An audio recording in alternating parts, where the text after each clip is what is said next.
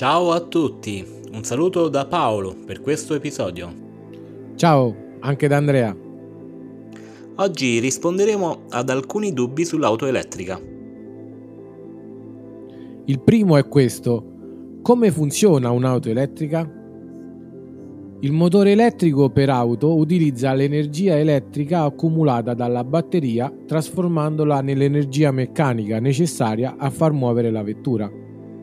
L'energia elettrica accumulata dalle batterie viene trasferita al motore elettrico grazie all'inverter. Questo dispositivo trasforma la corrente continua dell'accumulatore in corrente alternata e la invia al motore. In fase di rilascio dell'acceleratore, il motore elettrico dell'auto funge da generatore e carica la batteria.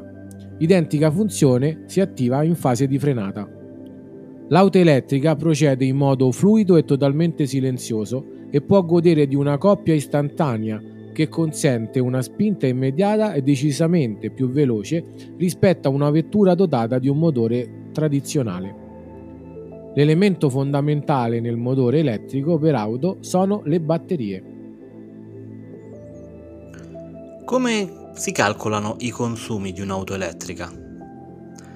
Il serbatoio, per così dire, dell'auto elettrica è la batteria, che contiene i kilowatt, che consumiamo e possono variare in base alla velocità o a come premiamo sull'acceleratore o anche agli accessori che accendiamo nell'auto, come ad esempio il climatizzatore. Ma il grande vantaggio è che tramite il motore possiamo ricaricare la batteria nelle fasi di frenata la cosa che più ci attrae però alla tecnologia elettrica è l'efficienza dei motori. Rispetto a un motore termico, che ha un'efficienza del, solo del 40%, cosa significa questo? Significa che il 40% dell'energia creata, quando il carburante viene bruciato nella camera di combustione, viene trasformato in movimento, mentre ben il 60% viene disperso e non utilizzato a nessuno scopo. Al contrario, nel motore elettrico questa efficienza arriva ben al 90%. Ora parliamo di autonomia. L'autonomia varia innanzitutto dal pacco batteria di ogni macchina. Inoltre l'autonomia dichiarata della casa è un'autonomia in un ciclo misto chiamato VLTP. Quindi l'autonomia reale può essere molto diversa da quello dichiarato dalla casa costruttrice Infatti dipende da come si guida, ma soprattutto come si utilizza l'auto. Facciamo un esempio. La mia Marvel R ha un'autonomia dichiarata di 402 km, ma se io guidassi solo in autostrada, sicuramente l'autonomia sarebbe minore, in quanto il consumo sarebbe più alto, mentre se guidassi solo in città, invece l'autonomia sarebbe superiore. Quindi dipende sia dal pacco batteria della nostra auto ma anche da come e dove guidiamo l'auto. Dove possiamo ricaricare la nostra auto elettrica? Beh, innanzitutto la possiamo ricaricare a casa tramite una normale presa. Con i consumi possiamo utilizzare la potenza sia 1 kW, 2 kW o anche 3 kW, ma attraverso una wall box che possiamo installare possiamo arrivare fino a 7 kW. Poi se abbiamo un impianto fotovoltaico potremo ricaricare senza spendere nulla durante le ore di giorno quando c'è il sole. Fuori casa in città troviamo di norma colonnine da 11 o da 22 kW, a seconda anche dall'automobile che abbiamo, ma anche ci sono alcune zone con colonnine più performanti che arrivano fino a 300 kWh. Sulle autostrade troviamo sicuramente delle colonnine fast, anche queste fino a 300 kWh. Ora parliamo dei tempi di ricarica. Beh, I tempi di ricarica differiscono dal tipo di ricarica che noi facciamo. Ci sono le colonnine AC, le colonnine DC. Quelle AC sono più lente, sono fino a 22 kW, mentre le DC partono dai 50 ai 300 kW. Quindi, facciamo un esempio. La mia Marvel R può caricare a un massimo di 11 kW alle colonnine lente ho un pacco batteria da 65 kW, quindi dividendo 65 per 11 all'incirca ci vorranno 6 ore per ricaricare tutta la macchina. Mentre ad esempio una Renault Megane con pacco batteria simile, quello da 60 kW, però alle colonnine in AC può caricare fino a 22 kWh, sicuramente dimezzerà i tempi di ricarica. Poi ci sono le colonnine DC, quelle ultra fast, e lì dipende sempre da quanto la nostra macchina è in grado di assorbire energia.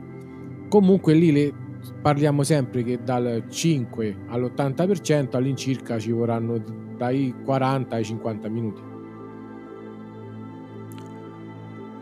Come possiamo organizzarci per fare un viaggio con una macchina elettrica? Beh, la prima cosa da fare è, pi- è pianificare il viaggio. Questo si può fare tramite varie applicazioni. Quella più comune è A Better Route Plan, dove potremo indicare sia l'automobile che abbiamo e dove dobbiamo effettuare il viaggio e questa qui ci calcolerà in base alla strada che faremo dove fermarci, i tempi di ricarica che dovremo impiegare e tutto per ottenere appunto un viaggio nel, nella maniera più veloce. Come è stato già detto, appunto, uh, ricaricando una colonnina fast quando scenderemo sotto il 20% potremo recuperare fino all'80 tra i 20 e i 30 minuti, sempre a seconda dell'automobile che abbiamo. Bene, adesso vogliamo dare il benvenuto ad Esther che ci porrà delle domande più comuni che abbiamo sentito sulle auto elettriche. L'auto elettrica inquina più del diesel? Alla guida di un'auto elettrica non emettiamo CO2 e nemmeno inquinanti locali come ossidi di azoto o particolato, meglio conosciuti come le polveri sottili. Anche valutando l'impatto in termini di CO2 sull'intero ciclo di produzione e utilizzo, le auto elettriche hanno minori emissioni delle auto termiche, come anche dimostrato dagli studi più recenti. Con l'auto elettrica devi fermarti a ricaricare ogni 50 km? Partiamo da un dato. La percorrenza media annua in Italia è di poco superiore a 11.000 km e il 95% della percorrenza giornaliera delle auto in Europa è al di sotto dei 150 km. Si tratta di distanze ampiamente coperte dalla stragrande maggioranza dei veicoli elettrici sul mercato. Oggi le auto elettriche, grazie alla ricerca sulle batterie, sono in grado, in grado di coprire tranquillamente 350-400 km un, con una sola carica. In Italia ci sono poche strutture di ricarica? Stando alle elaborazioni fatte sul suolo nazionale, sono presenti 33.000 punti di ricarica accessibili al pubblico. Per avere un metro di comparazione, i distributori di benzina in Italia sono circa 21.000, mentre gli impianti di distribuzione del metano sono fermi a poco più di 1.400. La rete delle infrastrutture per la ricarica pubblica in Italia è peraltro in continuo e costante ampliamento. La rete elettrica andrebbe in blackout con migliaia di auto elettriche sulle strade? La stima sulla richiesta energetica di una mobilità elettrica di massa prevede che un milione di auto elettriche assorbiranno in un anno un volume di energia compreso tra 2 e 3 terawattora, rappresentando quindi lo 0,8% della rete di trasmissione nazionale, che oggi è di poco superiore a 300 terawattora. Anche in presenza di un incremento dei fabbisogni di potenza, il vehicle to grid e le soluzioni per l'accumulo consentiranno di gestire i picchi. Le auto elettriche si incendiano più facilmente o peggio, esplodono? Le auto elettriche non sono meno sicure delle auto termiche in caso di incidente. Anzi, le case auto hanno lavorato su fusibili, sistemi di sicurezza e di raffreddamento per i nuovi modelli proprio per evitare qualsiasi rischio connesso al ris- surriscaldamento delle batterie. Secondo la Federal Insurance and Mitigation Administration, il rapporto tra incendi di auto elettriche e di auto termiche percentualmente è di 1 a 5. In inverno le auto elettriche non funzionano? È vero, le auto elettriche hanno un rendimento più basso quando la colonnina mercurio va ampiamente sotto lo zero, Ciò non è dovuto alle batterie a litio, semplicemente avviando il riscaldamento la batteria si consuma più velocemente. Inoltre le macchine elettriche hanno anche un sistema di riscaldamento delle batterie che per funzionare devono essere a una temperatura tra i 20 e i 40 gradi, quindi questo consumerà più energia. Le batterie delle auto elettriche sono fatte con materiali rari estratti sfruttando l'ambiente e la manodopera minorile? I giganti automotive hanno avviato iniziative per la tracciatura etica delle forniture di litio e cobalto attraverso la tecnologia del blockchain, grazie alla quale si può impedire che una modifica delle informazioni sulla provenienza del materiale non venga rilevata. I dati delle blockchain includono provenienza, caratteristiche e altre informazioni utili a verificare il rispetto delle linee guida dell'Ocse sulla supply chain. È impossibile smaltire le batterie?